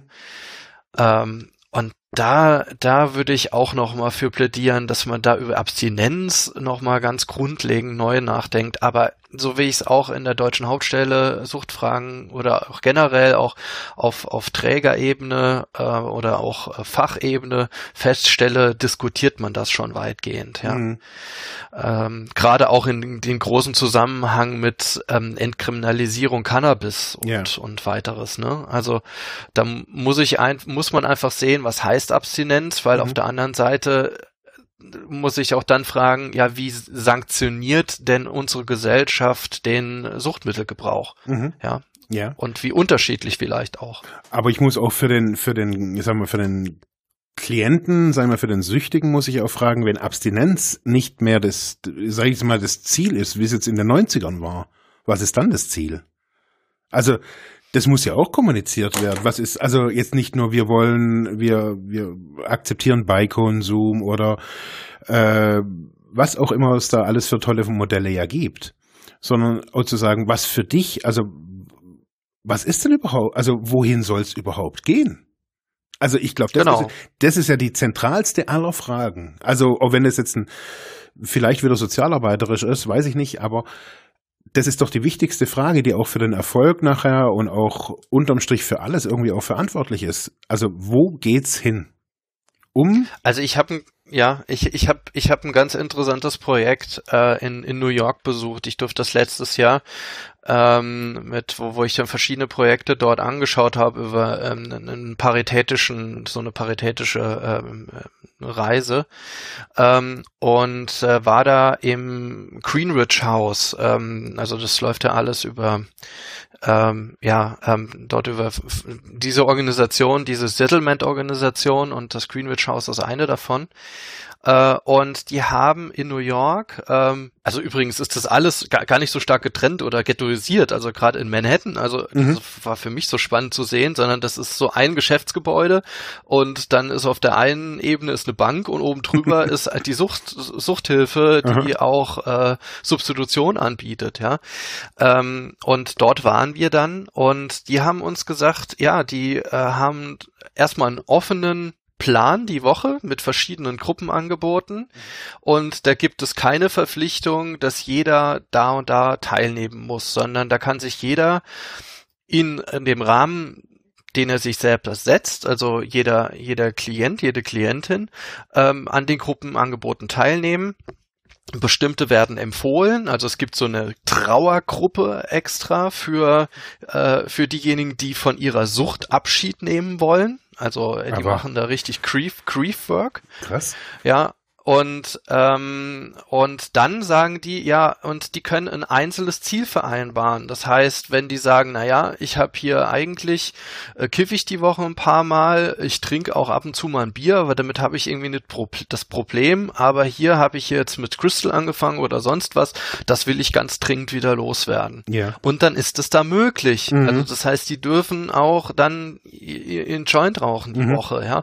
Ähm, jetzt, da habe ich mir nur überlegt, jetzt geh mal in eine deutsche Drogenberatungsstelle und sagt das, ja. Also ja. sagt, naja, also ich habe hier Polytox-Konsum, aber eigentlich will ich hier nur äh, Substanz XY loswerden. Wie machen wir das, ja? Mhm. Wo sind denn hier meine Gruppenangebote, die hätte mhm. ich gern, ja? Also da, da, da sieht man schon, das war ein, ein, ein weitgehend akzeptanzorientiertes Angebot, ähm, das seine Schwierigkeiten hat, ganz klar, klar, weil du musst auch immer noch mal fragen, inwieweit ist denn jemand, der von Suchtmitteln äh, äh, abhängig ist, wirklich so selbstbestimmt, ja, ja. in seiner seinem Tagesablauf. aber ähm, ist es, ich sag mal, äh, über die Grenzen hinaus das, was eigentlich möglich ist. Und sowas würde ich mir eigentlich auch vorstellen. Mhm. Also, dass man nicht mehr so strikt abstinenzbezogen denkt in den Einrichtungen, sondern es einfach akzeptiert. Mhm. Und ähm, also bestimmte Substanzen wir hatten eine Riesendiskussion zum Beispiel, äh, haben wir teilweise immer noch, mit der Aufnahme von substituierten Patienten, mhm. ähm, wo ich gesagt habe, ja, das ist doch gar keine Frage. Also selbstverständlich, äh, das gehört heute zum Glück dazu, dass Substitution ein etabliertes Verfahren ist. Äh, es gibt da andere Probleme, zum Beispiel keine Ärzte mehr, die das irgendwie durchführen. Aber ähm, wir müssen uns da auch ähm, äh, öffnen. Und äh, da äh, trifft man auf viele Fachkräfte, die da ein Riesenproblem einfach mit haben. Mhm. Die sagen, naja, dann laufen die doch darum, die andere Klienten oder andere Rehabilitantinnen und Rehabilitanten sehen, dass da was eingenommen wurde, die werden ja. getriggert und, und, und. Mhm. Das hat sich bisher nicht gezeigt, ja. In keinster Weise. Also ich glaube, dass man da den Weg weitergehen kann, ja. Mhm. Und diese ganzen Befürchtungen, die da da sind, ich glaube, dass die weniger auf der ähm, auf der Seite der äh, Betroffenen liegen, als vielmehr auf der Seite der Fachkräfte. Mhm. Also ich habe gerade so ge gemerkt, dass das, ich habe ja früher eine, eine Selbsthilfegruppe hier in, in Ravensburg ähm, geleitet. Und da war auch immer einer, der hat es auch immer so gesagt. Und ich, ich kam da damit, ich muss da echt zugeben, ich kam da damit auch nicht klar. Der hat immer gesagt, ich bin von dem und dem und dem, dem, dem abhängig, von dem und dem und dem nicht, aber ich konsumiere es. Also der hat es irgendwie anders gesagt. Ich dachte, ich kann da nicht irgendwie da so rumselektieren. Ich war da auch sehr hardcore und straight und was weiß ich was. Und habe aber im Laufe der Jahre gemerkt, dass das total Banane ist. Also dass mhm. ein Großteil meiner, meiner Bekannten jetzt aus dem Suchtbereich, die trinken. Aber die trinken, haben nie so getrunken, also die trinken halt irgendwie, keine Ahnung, einen Radler im Sommer oder sowas. Mhm. Ich weiß jetzt bei mir, bei mir funktioniert das aber nicht. Ich musste diese Erfahrung halt jetzt auch ein paar Mal machen, um festzustellen, okay, mit Alkohol kann ich wirklich, es geht bei mir irgendwie nicht. Ich, ich, die Motivation, den, den Alkohol zu konsumieren, ist bei mir schräg. Also das habe ich so festgestellt. Und ähm, so geht aber jeder, merke ich immer wieder unterschiedlich damit um. Aber in, in diesen, in den Strukturen, da können die das oftmals nicht sagen. Da können die, also da, es bietet da einfach keinen Rahmen. Also egal in welcher Struktur, ob das jetzt in einer begleiteten ambulanten Therapie ist, in einer Selbsthilfegruppe, es wird sofort immer, es wird mit Rück, äh, man muss den Rückfall jetzt aufarbeiten, obwohl das ja kein Rückfall jetzt in dem Sinne ist, sondern ich habe einfach nur ein anderes Lebenskonzept. Ja, ja. Ja, ja, eben. Also, aber ich glaube, dass, äh, dass ich, ich habe da jetzt keine keine Anhaltspunkte, aber ich denke, das kommt halt vielfach aus dieser Tradition der Suchthilfe einfach noch oder auch mhm. den den Anfängen ähm, der der ersten Therapieformen. Ähm, Ähnliches sieht man ja auch, wenn man jetzt Synanon noch mal anguckt, also mhm. die ja auch ein Reglement haben. Ähm, also ähm, wenn, ich glaube, ich habe es ja selber nie erlebt, aber jetzt so die die ersten ähm, ich glaube, die, die ersten Anfänge, äh, gerade auch der, der Drogentherapie, da, das war ja fast, als würde man in ein Tibet, tibetanisches Kloster ja, aufgenommen werden wollen. Man muss ja erstmal drei Tage vor der Tür warten ja, und äh, gucken, äh, ob ich wirklich, wirklich da mitmachen will. Und ja. wenn ich reinkomme und dann muss ich erstmal alle Rechte abgeben, dann bin ich erstmal derjenige, der alles, den, den der jeden Scheiß hier machen muss mhm. und äh, sich demütigen lassen muss. Genau. Und erst dann steige ich langsam auf und dann darf ich selber mal die, die, die Frischlinge hier äh, rumscheuchen. Ja. Ja, also äh, und ich weiß nicht, ob das Konzept einfach modern ist und äh, mhm. das, das, man merkt das aber an vielen Stellen noch, dass das äh, sich durch durch die ganze Szene einfach durchzieht und da kommen auch diese ganzen äh, Abstinenztheorien einfach her und äh, viele Einrichtungen können damit einfach auch, glaube ich, nicht umgehen. Das ist einfacher zu sagen, wir machen einen Schnitt und bei uns gibt's das alles gar nicht. Ja. ja? Ähm, als zu sagen, wir lassen hier mal was zu oder jeder hat äh, seine Berechtigung, das eine oder andere noch zu konsumieren, vielleicht auch danach, vielleicht nicht während der der mhm. stationären Phase, aber klar auch in der ambulanten Phase. Ähm, auf der anderen Seite ähm, sind wir auch als Träger natürlich verpflichtet, die Abstinenz zu kontrollieren. Das heißt, da wird auch nicht ähm, wird auch auch nicht wenig Aufwand betrieben, um dann auch zu gucken, dass die Leute auch wohl äh, abstinent bleiben. Mhm. Heißt, äh, es werden ja Urinkontrollen gemacht. Ähm, und aber dann, dann springen wir schon in ein weiteres Thema, nämlich mit den äh, neuen psychoaktiven Substanzen oder was auch in Deutschland unter Legal Highs läuft, mhm. kommen wir da auch an unsere Grenzen im System. Das mhm. heißt, ich kann gar nicht mehr genau sagen, ist denn jemand clean? Ja äh, ist der wirklich abstinent, wenn ich die Substanz nicht mehr nachweisen kann? Mhm. Und ähm, das ist der eine Teil. Der andere Teil ist, naja, es gibt auch viele, die bekommen dann in der Einrichtung gleich ihrem, äh, ihre Psychopharmaka, weil einfach auch eine Doppeldiagnose da ist, die dann auch behandelt wird, was auch gut ist, also auch die Leute auch entsprechend auch einstellt, weil man auch feststellen muss, dass äh, ein Großteil des Drogenkonsums auch so eine Art, Art Eigenbehandlung auch darstellt. Bei Amphetaminkonsumenten sehen wir das sehr häufig, dass eine ADHS-Erkrankung auch im Hintergrund ist oder eine, eine nicht behandelte, ja, und die dadurch auch sehr stark ruhig werden und das über Jahre hin auch gemacht haben. Ja, und dann, dann muss ich ja schon wieder die Abstinenzfrage stellen. Also ich, ich gebe die eine Droge ab und bekomme dann quasi eine andere Substanz wieder, mhm. die quasi dasselbe ist, ähm, chemisch mit einer kleinen Veränderung, aber im Grunde führe ich mir das Gleiche wieder zu, so dass ich glaube einfach diese ganze Abstinenz Frage komplett überholt ist in den modernen Zeiten. Mhm. Und wir müssen uns da wirklich stark damit beschäftigen. Was ist es? Was, wo wollen wir hin? Und wie bekommen wir eine Einrichtung, wo jeder seine eigene Abstinenzformel auch finden kann, wie du sie eben auch formuliert hast? Mhm. Aber wie, also die Frage ist, haben das, haben das private Suchtkliniken? Haben, also sind die so ein bisschen außerhalb dieser ganzen Regularien? Hm, das kann ich leider überhaupt nicht sagen, weil ich äh, noch nie in einer privaten Suchtklinik mhm. war. Ja. Ähm, also, also, daher äh, kam. Die, die, sind ja außerhalb des Systems, also ja. Die, ja, nee, weiß ich nicht. Mhm. Also ich habe so viele meiner Anregungen jetzt auch so auf die die die vorigen Episoden ähm, hatte ich von amerikanischen privaten Suchteinrichtungen. Also ich habe die eine ähm, recherchiert, in der Ben Affleck zum Beispiel war. Ich habe mir gedacht, okay, die zahlen da natürlich irgendwie einen Haufen Asche, alles jetzt mal weg vom Geld. Was generiert, oder was, was versprechen die denen? Also außerhalb von Wellnessbehandlung und, und, und, und, und. Und Abgeschiedenheit als VIP.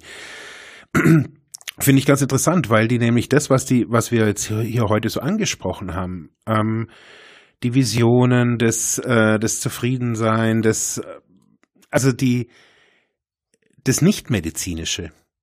Das ist ganz interessant, die, die rücken das Nichtmedizinische in den Vordergrund. So dieses, wo es hingeht, ähm, was erfahren Sie hier? Sie erfahren hier Ruhe. Sie können hier mit erfahrenen Therapeuten zu dem und dem und dem kommen. Und in deutschen also die Einrichtung, die ich so kenne und was ich jetzt da halt so auf den Internetseiten oder auf den Flyern so gelesen habe, da wird halt die Medizin in den Vordergrund oder die rechtlichen äh, ja, Rahmenbedingungen irgendwie in den Vordergrund gestellt. Mhm. Und ich glaube aber so, dass das Bedürfnis der Menschen, also so um wieder bei Erfolg und auch vielleicht bei Nutzen zu sein, dass das Bedürfnis, ich glaube nicht, dass wir äh, das Rad neu erfinden müssen. Ich glaube nur, dass wir viel verstärkter den Nutzen für den Endkunden irgendwie klar machen müssen. Sagen, okay, du kriegst von uns eine individuelle Behandlung. Und wenn wir das irgendwo hinschreiben, dann kriegt er das auch.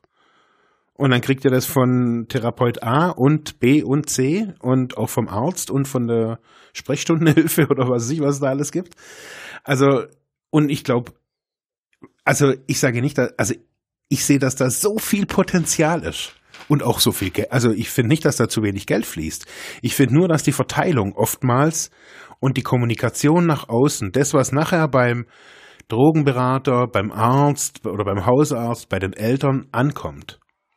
Das ist mir mit viel, also ich habe, ich finde mich in keiner, also wenn ich jetzt rückfällig werden würde und ich hätte keinen blassen Schimmer, wohin gehen, ich wäre echt verloren, ganz ehrlich, in ganz Deutschland. Ja. Ich, also ich finde in keiner einzigen Einrichtung, was die kommunizieren, Heimat. Oder ich finde mein, nicht mal mein Problem wieder. Oder irgendwer, der über das Problem spricht, redet. Es wird bloß, es sind so allgemeine Phrasen. Also so, wir wollen, dass sie clean sind, wir wollen, dass sie in ländlicher Umgebung und weg vom Stress oder, aber so, was bedeutet das für mich? Also so, wo, wo sage ich, hey, wow, die haben verstanden, was ich für ein Problem habe.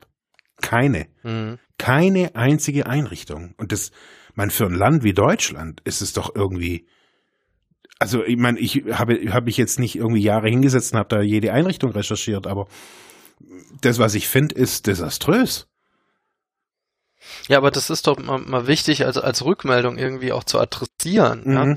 Ja? Ähm, aber ich glaube einfach auch da hört man zu wenig auf äh, die Rückmeldung eigentlich auch der Adressaten. Ähm, mhm. ähm, wenn man mal schaut, wie, wie sind denn, also es gibt ja schon so eine Katamnese. Äh, wir machen auch eine, müssten wir ja auch aufgrund unserer äh, Qualitätsmanagement-Regeln eine, eine, mhm. eine Befragung am Ende. Wie zufrieden sind Sie denn mit was, was immer äh, auch da das Angebot und und so weiter und so fort. Da kriegen wir nie wirklich schlechte Werte. Mhm. Ähm, dann gibt es eine Katamnese des, des Rentenversicherungsträgers, mhm. ähm, der auch nochmal, glaube ich, ein halbes Jahr später dann Fragebogen verschickt. Das ist aber die Rücklaufquote, die sind Geht so schön. gering. ja. ähm, ich weiß nicht, ob das wirklich so ist, ähm, dass man da wirklich sagen kann, äh, das passt. Und dann muss man sagen, ja, wir versuchen ja auch, dass, dass die Fragebögen ja auch ausgefüllt werden, bevor die mhm. Personen dann auch gehen, ja. Mhm. Ähm, und aber gerade bei bei Abbrüchen äh, ist es dann auch immer schwierig, das dann irgendwie noch nachzuschieben und äh, ob dann jetzt jemand wirklich das ausfüllt. Also das ähm, insgesamt glaube ich, ist es dieses Instrument unglaublich schwierig. Ähm, äh, dafür herzunehmen, äh, dass man wirklich mal ein System, wenn man so will, einen Systemwechsel oder wenigstens einen Reformbedarf mal aufzeigt, mhm. sondern ich glaube, man braucht wirklich äh, auch äh, eine politische Kraft aus, mhm. ja, von den Adressatinnen Adressaten, die dann auch äh, klar formulieren, was will ich denn für ein Angebot? Mhm. Ähm, die, die, die sehe ich nicht, ähm, die sucht Selbsthilfe, die dümpelt leider so ein yeah. bisschen vor sich hin, ist regionsspezifisch, politisch, ja. Drama. Ist teilweise ja immer wieder mal als, als starke politische Kraft in der Vergangenheit mal aufgetreten. Mhm. Im Schwerpunkt aber auch, äh, muss man halt leider sagen, eher ähm, die Alkoholikerinnen ja. Alkoholiker, ja. So. Ähm, ähm, und die illegalen Substanzen sind da seltenst vertreten. Es gibt überall mal ein paar, aber. Ja, hm. also ich war hier, wie lange war, acht Jahre habe ich das hier, also auch politisch hier irgendwie versucht. Und da war ich allein auf weiter Flur. Also das, ich habe dann schlussendlich, ich habe da auch keinen Bock mehr. Also es ist schwierig. Also A ist natürlich schon mal, also ich kann dir vielleicht so erklären, warum die Leute haben ja, die wollen ja raus und die wollen sich für diese, um diese, also die wollen sich nicht um dieses Thema irgendwie auch noch irgendwie ringen. Und ich habe gemerkt, dass selbst bei in einer Selbsthilfegruppe das, das, äh, die Verantwortung für den Raumschlüssel schon zu viel, also die wollen hinkommen, wollen über ihre Probleme reden, wollen gehen. Und da will niemand noch irgendwie sich politisch und mit einem Stadtrat oder mit irgendeinem Knilch da irgendwie, das ist der Feind. Für viele ist das der Feind. Staat, Feind.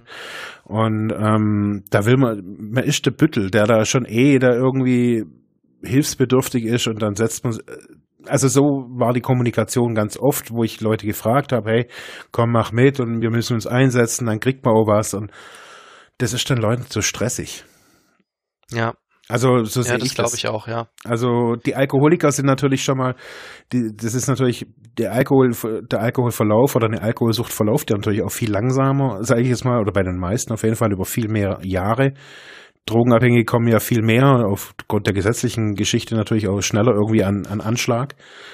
Mhm. Und wenn ich natürlich schon irgendwie, sag mal, ich bin in Deutschland groß geworden, kenne die Vereinsmeierei äh, und ich bin oder ich war schon mal in irgendeinem in irgendeiner Funktion und dann werde ich Alkohol oder bin Alkoholiker. Dann ist es alles was anderes, wie wenn ich in der Techno-Szene aufwachse und äh, meine mein MDMA konsumiere, ab und zu mir noch einen Trip reinschmeiße und dann irgendwann sagt, ey, engagier dich mal politisch. Der denkt, äh, mhm. ja, klaro.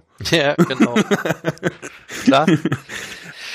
Ja, aber das ist richtig, ne? Aber ähm, das ist immer noch, das, das, das siehst du schon an der mhm. Stelle, ist es halt schon wieder schwierig, so äh, als auch auch als Sozialpädagoge so mit ja. mit diesem Paradigma politische soziale Arbeit zu denken, mhm. äh, nämlich zu sagen, na ja, zum einen müssen wir als als helfende Kräfte irgendwie so eine, eine ja, ähm, eine, eine Vertretungsfunktion wahrnehmen, im Sinne unserer Klienten, Klienten auch Politik zu machen und für der, deren Bedürfnisse einzustehen. Andererseits aber geht's auch nicht ohne die, die Seite der, der tatsächlich Betroffenen. Aber mhm. da hat man es, glaube ich, auch in der sozialen Arbeit generell flächendeckend überall schwierig. Ja. Es, ist, es ist einfach schwierig. Weil welche Jugendlichen setzen sich denn ein für bessere stationäre Jugendhilfemaßnahmen oder generell Jugendhilfemaßnahmen? ne? ja. Also auch, auch, auch da und, und und auch vielen Stellen hat man einfach das Problem. Mhm. Aber ich glaube, es, es macht irgendwie deutlich, ähm, ähm, dass, dass, äh, dass hier einfach so ein riesen Gap ist. Also mhm. so, so, so ein Fehler im System. Mhm. Ähm, ähm, politisch werden wird ein Einrichtungssystem stützt, das irgendwie auch nicht mehr modern die Adressatin Adressaten erreicht. Mhm. Ich weiß, dass auch meine Vorgänger, äh, meine Vorgänger äh, auch immer wieder Innovationen reingetragen haben. Das war irgendwie immer die Stärke vom Therapieverbund Ludwigsmühle, dass da auch ähm, gerade ähm, ähm, äh, der Manfred Nowak als ja als einer der Suchtpäpste in Deutschland immer so genannt wird ähm, oder auch der, der Helmut Schwem, der der sehr viel hier gemacht hat hat, beispielsweise auch mit die Villa Maria ähm, entwickelt hat, ähm, immer wieder Innovationen reingesetzt hat. Aber ich glaube, das reicht heutzutage nicht mehr vollends. Ja? Diese Zeit der neuen Projekte, dieser Modellprojekte, die muss irgendwann mal zu Ende sein. Mhm. Ja, heißt jetzt nicht, dass ich da jetzt sage, ähm, es, es, es muss jetzt einen Stopp geben, sondern ähm, das ist vielleicht falsch, sondern wir müssen aus in der Suchthilfe aus dieser Erprobungsphase mal endlich rauskommen. Ich habe ja. das Gefühl, wir sind seit seit mehr als 30 oder noch länger Jahren immer wieder in hier machen wir mal ein Projekt, ja, gucken, ob es genau. gut ist und dann machen wir da noch mal ein Projekt und naja, machen wir hier mal weiter und die Träger sind dann äh, müssen dann sich jahrelang drum kämpfen, dass sie ein paar paar äh, Euro dafür zusammenkriegen, weil sie denken, hier ist es ganz wichtig für die Adressaten hier einen, einen Bedarf zu decken ähm, bis dann endlich das Projekt startet, ist der Bedarf vielleicht gar nicht mehr so stark da oder man kommt in der Projektdurchführung zu Problemen, was ganz klar ist, weil das Konzept kann nie 100% die Wirklichkeit abdecken. Man muss ja, ja erstmal im Handeln, in der Praxis erstmal gucken, äh, äh, trägt sich das und äh, läuft denn der Zugang so, wie wir uns das vorgestellt haben? Sind die Ergebnisse so, wie wir uns das vorgestellt haben? Und ähm, äh, irgendwann muss ich doch mal ein Suchthilfesystem erreicht haben, das das weg davon geht, sondern dass das wirklich nah an den Leuten einfach dran mhm. ist. Ja, auch also auch auch eine sozialpädagogische Teilhabe viel viel stärker mitdenken, also die Teilhabe am Therapieprozess. Mhm. Ja, also dass ich das Gefühl habe, ich komme als Patientin Patient in eine Einrichtung und ich werde gefragt, was ich hier machen will und fühle mich, wie du sagst, ich finde das Wort Heimat ganz wichtig, mhm. ja, dass ich mich hier zu Hause fühle über genau. jetzt die nächsten bis zu neun Monate ja. und das auch anerkenne und sage, okay, ich kann hier zur Ruhe kommen, ich arbeite an mir und ich nutze diese Zeit, habe meine Vorbilder, habe auch vielleicht auch mich selbst oder mich selbst in der Zukunft auch als Vorbild und und nutze die Zeit. Eben. Und, und ich frage mich, warum warum wie warum wir da nicht hinkommen. Eigentlich. Ganz einfach, weil weil diese Info einfach schlecht verpackt nach außen kommt. Also diese das die, dieses Gesamtpaket, also die Kommunikation nach außen, ähm, was ich da alles machen kann, dass ich gefragt werde, dass ich da Heimat kriege, das steht nirgendwo. Mhm. Also, was, das ist, äh, man, man braucht keine neuen Konzepte. Ich glaube, es braucht bloß eine Einrichtung, die, ich sage jetzt mal, den Mut hat, zu sagen, hey, wir gehen nach außen. Und wir, wir sind, es ist vielleicht ein bisschen amerikanisch, aber wir sind nutz, nutzerorientiert. Wir gucken wirklich nur, was will der, der Kunde und die rechtlichen Rahmenbedingungen, die sind jetzt, ich sage jetzt mal, die sind ja jetzt nicht schlecht bei uns. Man, wir haben, wir haben ein Sozialsystem, wie wir es haben. Das ist gut. So sehe ich das auf jeden ja, Fall. Ja, das stimmt. Äh, da kann man rummaulen, so viel man will. Schlussendlich haben wir eins und das ist gut. Und äh, wenn man neun Monate Therapie kriegt, muss man gucken, okay, wie kriege ich dann meine Message? Wie kriege ich die Leute so wie ich es vorher gesagt habe, dass die Leute Bock haben oder dass man, man muss eigentlich den Leuten sagen, dass wenn ich neun Monate Therapie krieg oder neun Monate Therapie mache, das kann ich jetzt sagen, das hat niemand da draußen. Ein Normalo hat es gar nicht. Die Möglichkeit, reflektiert sein Leben anzugucken, sich ein bisschen auszutesten, im Großen und Ganzen keine Konsequenzen dafür zu kriegen. Man, du bist in, während der Therapie auf einer Spielwiese. Da ist mhm. alles andere erstmal ausgeschaltet. Du bist einfach da. Der einzige Deal ist, konsumier mal nix. Das ist das Einzige. Aggressiv, äh, sei nicht aggressiv. Also die normalen rechtlichen Rahmenbedingungen gelten weiter, aber ja, eben. du musst erstmal, du musst nicht Erwerbsarbeit bringen, du kriegst Übergangsgeld, du kriegst Obdach, du kriegst Essen, du hast zum ersten Mal auch Freunde. Voll geil. Man, ich wusste vorher irgendwie wirklich nicht, was Freundschaft ist. Das habe ich zum ersten Mal mit 24 auf, in der Therapieeinrichtung. Also das, was wirklich Freundschaft bedeutet, habe ich erst dort, davor war Drogen, Kumpels, aber Freundschaft habe ich dort erlebt und eben auch zu Hause. Und ich glaube, das sind die Dinge, die die Menschen auch unterm Strich suchen und das sind die, die, die, die Worte, die schlussendlich auch kommuniziert werden müssen. Egal wo, auf Facebook, auf Instagram. Mein, die Einrichtungen müssen geil werden, dass ich Bock drauf habe, drogenabhängig zu werden und da rein kann. ja, ja gut, also unterm Strich muss, unterm Strich muss, unter, ich hatte, okay, der Satz kommt. Das kriegst du aber mit der Frau Mordler schwere Probleme, ja. ja.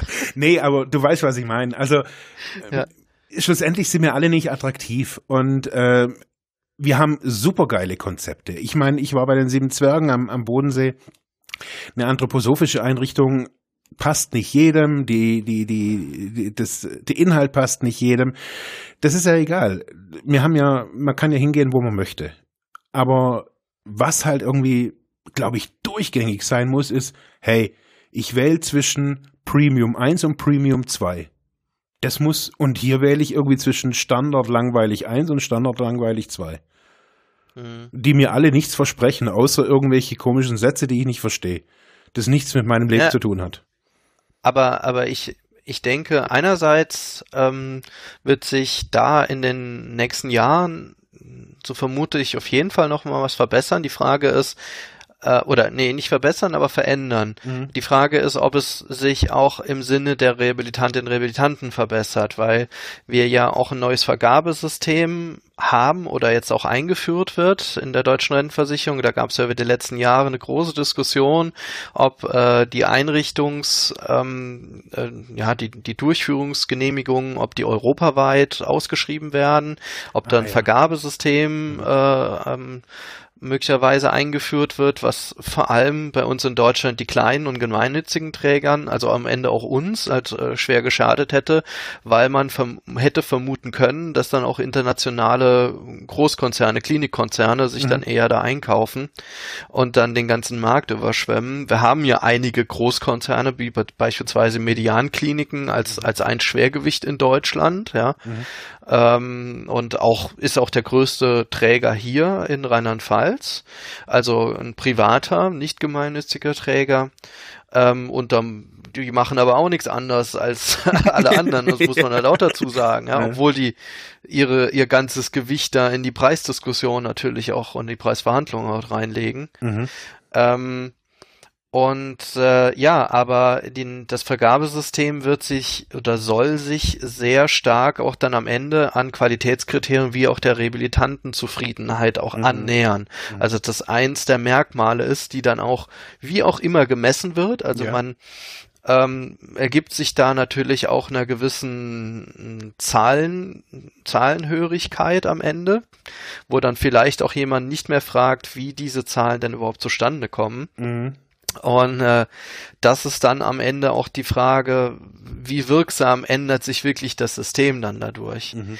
Ähm, auf der anderen Seite sind aber alle Einrichtungen gezwungen, möglichst attraktiv zu werden, weil die Wahlfreiheit bei den ähm, Rehabilitantinnen und Rehabilitanten verbessert werden soll. Also, dass sie nicht mehr irgendwie festgelegt werden durch Beratungsstelle XY, ja, da mhm. gehst du doch dahin, das ist doch für dich viel besser, mhm. sondern dass sie eine Einrichtung auswählen können, die dann auch äh, gewissen Qualitätskriterien mhm. befolgt, ja. Ähm, trotzdem weiß ich nicht, inwieweit das jetzt so die innovative Kraft ist, ähm, die das, das System verändernd ist. Aber ich muss dir zustimmen, ich glaube, das ist einfach der Weg, den wir beschreiten müssen, ist, mhm. es muss eine Einrichtung sein, ähm, über die ich entweder im Internet oder aus, aus welchen Gründen auch immer, woher auch immer gehört habe, hier, da muss ich hin, weil, ja. Und da würde ich einfach mir die Frage stellen, dieses weil, ja, ähm, ob äh, es wirklich ähm, diese Gründe aus Sicht der Adressatin Adressaten erhoben werden oder eher dann doch so eine Klinikfantasie ähm, im, im Sinne des Rentenversicherungsträgers mhm. erfüllt. Ich sag mal Beispiel, ähm, wir haben seit Jahren eine Diskussion um Einzelzimmerunterbringung.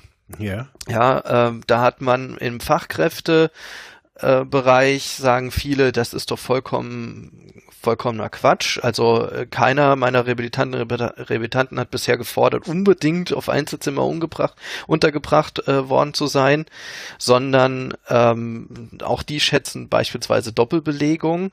Auf der anderen Seite wird gesagt, naja, ähm, also vor, vor allem von Rentenversicherungsträgern, äh, die, das muss kommen, weil bei uns sehr, sehr viele sagen, sie wollen Einzelunterbringung. Ja. Und äh, was du angesprochen hast, dieses, dieses Heimatfinden, dieses Freunde finden, Zusammenfinden, das klingt für mich so nach den, nach den eigentlich den Stärken der, der therapeutischen Gemeinschaft, mhm. die eine solche Einrichtung auch bieten kann. Nur äh, das darf aus meiner Sicht nicht verwässert werden durch eine Diskussion, ob jetzt wie viele Einzelzimmer jetzt eine Einrichtung ja. hat, ob das jetzt ja. der Standard ist, ob ich jetzt ein ein, äh, ein Flachbildfernseher auf dem Zimmer habe, Netflix-Zugang oder was auch immer, ja, oder ein Schwimmbad noch nebendran mhm. und jeden Morgen mir das Frühstück äh, auf einem Silbertablett vor die Tür gestellt wird. Mhm. Also da, da muss man dann am Ende mal äh, genau ermitteln, was denn wirklich äh, die Attraktivität einer Einrichtung ausmacht. Und ich stimme dir aus. dazu. Ja. ja. ich stimme dir dazu. Ähm, es äh, die, die, ob, ob jetzt das Frühstück vor der Tür steht oder nicht, mhm. es zählt, ob ich mich wirklich angenommen fühle, ob die Gemeinschaft ja. passt, mhm. ob, ob ich äh, mein, eine Vision für mich entwickeln kann und ob ich mich zu Hause fühle und nicht die ganze Zeit wie der letzte Depp behandelt werde. Genau. Und ich glaube auch, dass jetzt im, im Verlauf, also so sehe ich jetzt, also ich war damals noch Patient. Heute, ich weiß nicht, ob es äh, schon wirklich auch so als Kunde kommuniziert wird, aber mein heutzutage sind es Kunden. Auch wenn es klar, auch wenn es Patienten sind. Und ähm, das Verständnis von Ökonomie in der sozialen Arbeit oder auch in der Medizin nicht nur Druck, sondern auch ähm, man das kommt ja nicht nur aus einem aus einer Kostensparrichtung, sondern vieles, man muss ja auch sagen, man muss sich oftmals ja auch in der sozialen Arbeit oder egal wo immer dann auch fragen, hat es Nutzen, hat es einen Wert? Und äh, oder hat es nur noch so ein so einen selbstreferenziellen Wert. Also, dass ich irgendwie selber nur glücklich bin, dass ich das tue, aber irgendwie der, der andere, der sagt sich, hey, was, was macht ihr hier? Also ich glaube, dass ja, es da das immer mehr hingehen muss, so sich, sich, sich da zu fragen, hey, was, was, also ich glaube, dass diese, das, was du gerade gesagt hast, diese, diese, diese Nutzerfreundlichkeit auch oder diese, diese Abfrage dann nachher, mein, das macht natürlich auf einer Ebene auch Angst, weil natürlich dann der Kunde Macht hat das, zu sagen, hey, beim, beim Therapeuten AB, der ist ja irgendwie mal gar nicht bei der Sache, der labert bloß um der heiße Brei. Ich will jetzt hier mal Tacheles. Mhm. Mhm. Oder der ist mir zu heftig oder der greift mich zu arg an oder der ist zu, zu sexistisch oder was auch immer. Ich meine, da muss man sich als, als Fachkraft einfach nochmal fragen, sagen, hey, äh, wie bin ich eigentlich? Also, wie komme ich? Das, ja. Und ich glaube, dass unterm Strich dadurch die Performance bei uns allen. Nicht, dass ich, da, dass ich mehr leisten kann und mehr Gruppen machen kann mit den Leuten, sondern dass ich zufriedener bin, weil ich die Rückmeldung von denen kriege, die, die sie mir auch geben müssen, die, die Kunden, die, die, die Patienten. Und dann sagen, ey, dein Vortragsstil oder dein, dein, dein Workshop-Stil oder dein therapeutischer Stil ist irgendwie nicht so angesagt, dann muss ich den halt vielleicht auch ändern. Ja. Also, ja. Also das, das gehört meines Erachtens ganz stark dazu, ähm, dass wir äh, auch bei Übrigens gibt es da einen riesen, äh, riesen Mangel im Moment, also bei den bei der suchttherapeutischen Ausbildung ähm, dass wir da in Zukunft vermehrt wirklich auf die Augenhöhe achten, mhm. ja, und dann auch eine Generation an Suchttherapeutinnen, Suchttherapeuten auch bekommen, äh, die auch da neu denkt, weil ich glaube, dass auch aus der Tradition, sage ich einfach immer nochmal, weil ich den, den einzelnen Fachkräften keinen Vorwurf machen will, aus der Tradition eigentlich der, der Suchthilfe heraus immer noch mal so ein von oben herab hatten. Also mhm. das, die Macht spricht so an. Ich glaube, das ist wirklich so, ein so eine Schlüssel, so ein Schlüsselding, ähm, äh, dass dass egal was der Patient sagt äh, oder auch macht, ähm, dass am Ende der Therapeut immer noch mal das größere Gewicht hat. Ja. ja? Und äh, da kann man sagen, ja, das ist ja doof, was du sagst. Und gerade bei Suchtpatienten sagt man, na ja, das ist ja nur, weil du es noch nicht einsiehst, ja. Mhm. Das kommt noch, ja? ja. Oder es kommt eben nicht. Und wenn er sich das nicht einsieht und dann ist das vielleicht ein Abbruchgrund, ja. Und ähm, also ich glaube, dass da tatsächlich ein ganz starker Mentalitätswandel mhm. äh, stattfinden muss. Aber dafür brauchen wir auch Suchttherapeuten. Das ist so der Werbeplug. Also ich kann jeden, jeden Sozialpädagogen, äh, auch gerade auch Sozialpädagogen. Wir brauchen nicht nur Psychologen, gerade Sozialpädagoginnen, Sozialpädagogen, die ähm, gerne eine suchttherapeutische Ausbildung machen wollen, das auch dazu ermuntern, ja, weil es fehlen die Fachkräfte ganz stark an der Stelle. Ehrlich? Also ja. Brauch, also braucht man, also jetzt auch mal so die kurze Frage, braucht man so, ein, so eine Fortbildung unbedingt? Äh, reicht da jetzt nicht irgendwie ja. einfach so der Bachelor und man ist dann. Nee, Nee, nee, nee. Das ist nicht, leider nicht wie in den USA. In Deutschland ist das System da sehr stark reglementiert. Ich würde sagen, da wird auch sehr stark Disziplinpolitik gemacht, gerade von den Psychologen, dass man da nicht so viele Pädagogen äh, auch therapeutisch qualifiziert hält. Wir sehen das klassische Beispiel in der, äh, in der ähm, Kassenzulassung, also mhm. dass man als Diplompädagoge oder Sozialpädagoge äh, höchstens Kinder- und Jugendtherapeut, Therapeutin werden kann äh, und die Erwachsenen äh, sind nur dem Psychologen vorbehalten. Äh, bei den Suchttherapeuten ist es so, dass ähm, man eine Anerkennung der Leistungsträger, sprich der deutschen Rentenversicherung am Ende braucht. Das heißt, jeder kann grundsätzlich so eine Ausbildung machen, nur ob ich dann halt tatsächlich in dem Beruf arbeite, ist dann einfach die Frage. Und die, für die Zulassung ist es notwendig, mittlerweile eine staatliche Anerkennung zu haben, mindestens ein Bachelor soziale Arbeit mhm. und dann halt eine suchttherapeutische Zusatzausbildung, die circa drei Jahre dauert äh, und allerdings mittlerweile ja über die Zeit recht teuer geworden ist. Da okay. wurde jetzt auch die, die Intensität, also es gibt jetzt mehr, man muss jetzt mehrere äh, Tage pro Jahr das machen, als es vorher der Fall war. Und mhm. von dem Wechsel der ehemaligen Curricula jetzt zu neuen Curricula ähm, ist die Ausbildung von ja, roundabout 8000 Euro, die die gekostet hat über drei Jahre, jetzt auf 11 circa 11.000, 12.000 Euro, je nachdem, bei welchem Träger man ist, gestiegen. Aber für die gesamte? Das muss man natürlich erstmal erbringen. Für, für die gesamte Zeit, ja. Okay, okay. Mhm. Okay, ja, das ist schon. Ja. Mhm. Das ist ein Batzen, ja. Rechnet sich das, also vielleicht, das wird wahrscheinlich jetzt irgendwie die eine oder andere Sozialarbeiterin oder Sozialarbeiter jetzt fragen, rechnet sich das nachher unterm Strich jetzt nicht nur von, vom eigenen Portfolio auch wirtschaftlich für, für so eine Ausbildung oder so eine Fortbildung?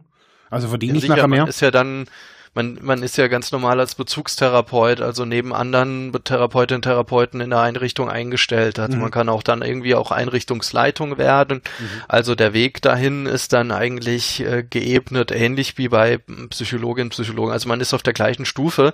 Der Unterschied ist, dass man halt keine Kassenzulassung hat. Also man kann jetzt nicht, also man könnte jetzt keine Kassenpatienten in der eigenen Praxis behandeln. Mhm. Ja, das ist ja. bei einer approbierten äh, ähm, äh, Therapieausbildung was anderes. Mhm. Aber selbstverständlich selbstverständlich ist man gehörigen Gehaltsniveau äh, und man hat quasi die freie Arbeitsplatzwahl, weil äh, überall in Deutschland einfach diese Fachkräfte gesucht werden. Ah ja, okay. Ähm, also ähm, und viele Arbeitgeber, wie übrigens auch äh, mittlerweile auch das unterstützen. Ja, also das heißt, wenn wir versuchen auch unsere eigenen Sozialpädagogen, die im Moment ja in anderen Bereichen arbeiten, ähm, auch mit so einer Ausbildung, also so eine Ausbildung zu fördern. Mhm. Können die nicht ganz übernehmen, aber äh, wenigstens ein, ein, wir geben ein gutes Stückchen dazu, ähm, ink inklusive Freistellung und ähm, und Reisekosten und was weiß ich, mhm. ähm, so dass wir die dann nach anderthalb Jahren Ausbildung, also ungefähr die Hälfte erreicht wird, kann man jemanden schon in einer Einrichtung als therapeutische Fachkraft einsetzen. Das akzeptiert die Rentenversicherung weitgehend. Wow. Ja, also mhm. das, die, die Voraussetzungen sind dazu da, aber man braucht halt auch Leute, die gerne im Suchtbereich arbeiten würden und das mhm. sind nicht so viele, mhm. leider, ja. Ich glaube, äh, ja, aber auch hier vielleicht nochmal, ähm, vielleicht wäre das so irgendwie, keine Ahnung, alles in einem Abwasch, keine Ahnung. Ich glaube, wenn, wenn der Bereich oder wenn, wenn es für den Endkunden, für den Suchtkranken attraktiv wird, also für mich sind die Einrichtungen nie attraktiv. Also ich hätte das Mhm. Für mich waren die Einrichtungen nicht attraktiv. Darum hat es mich einfach nie interessiert.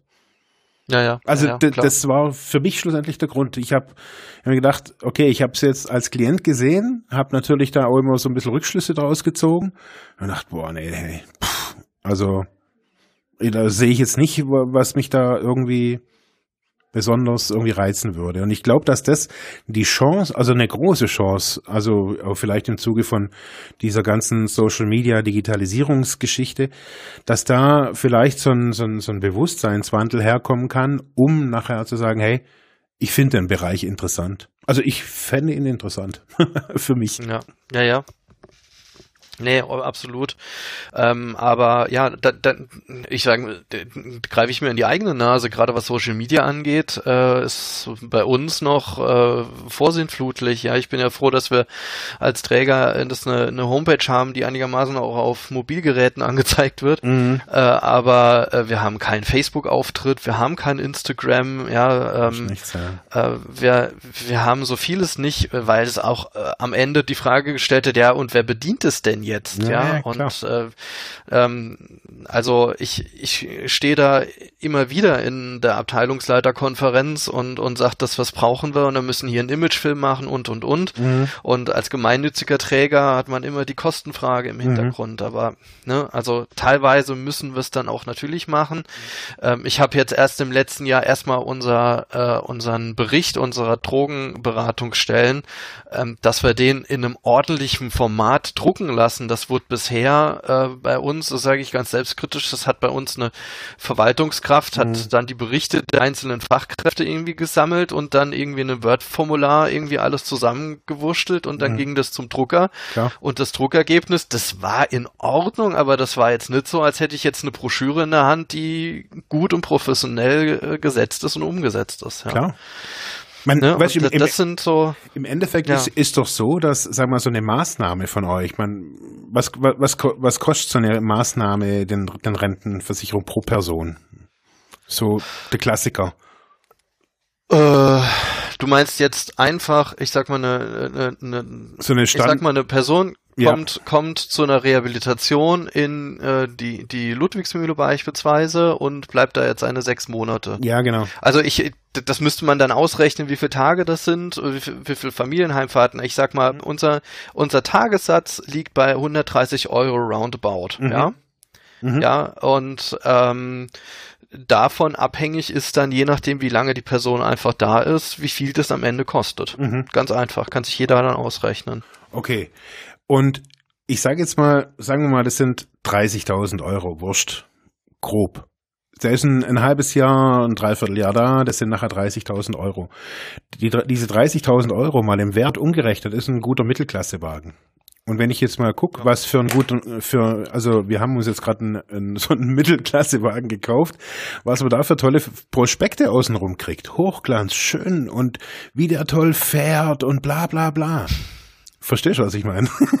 Ja, ja, klar. Und die Therapie, die kriege ich dann in einem, keine Ahnung, in einem drei Jahre alten Infoflyer auf von Word.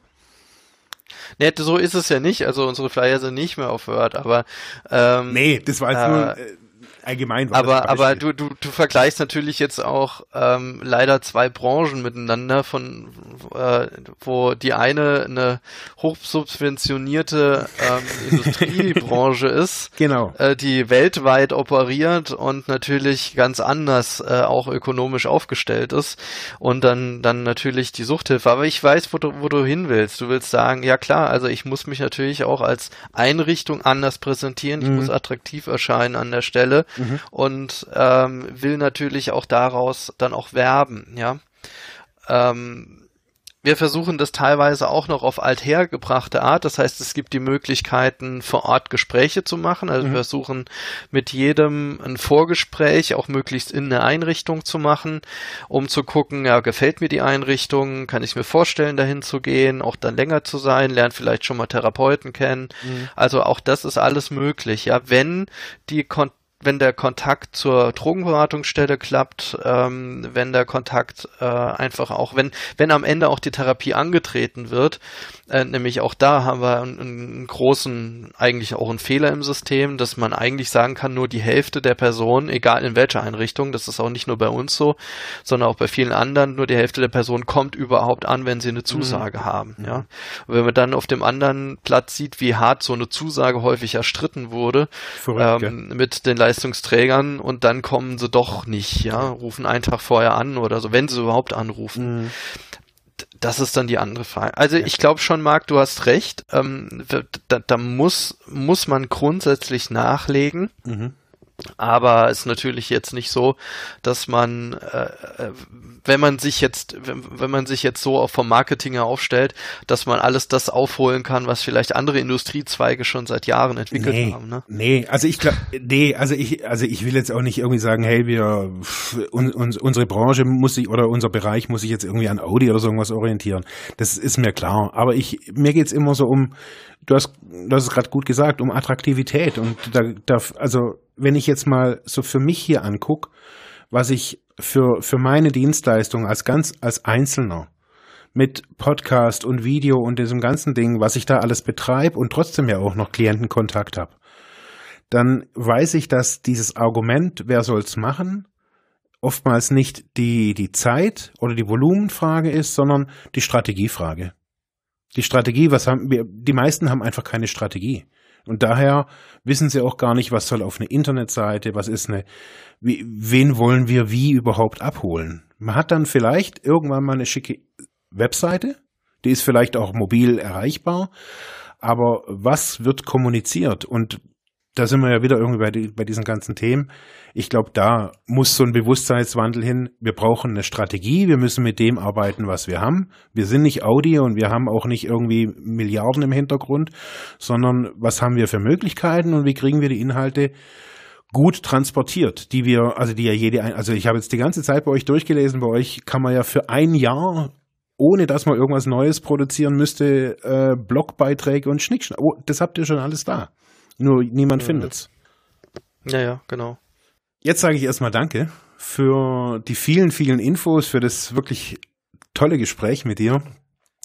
Ja, ich danke dir auch ganz herzlich. Also, es hat mir auch super Spaß gemacht. Ja, das war's für heute mit diesem Thema. Ich hoffe, ich konnte dir weiterhelfen, vielleicht Denkanstöße geben oder sogar ein bisschen inspirieren. Ich würde mich freuen, wenn du Soziphon weiter unterstützt, indem du weiter zuhörst, mich auf iTunes bewertest, Kommentare schreibst oder diese Episode per PayPal oder Flatter finanziell unterstützt. Dankeschön.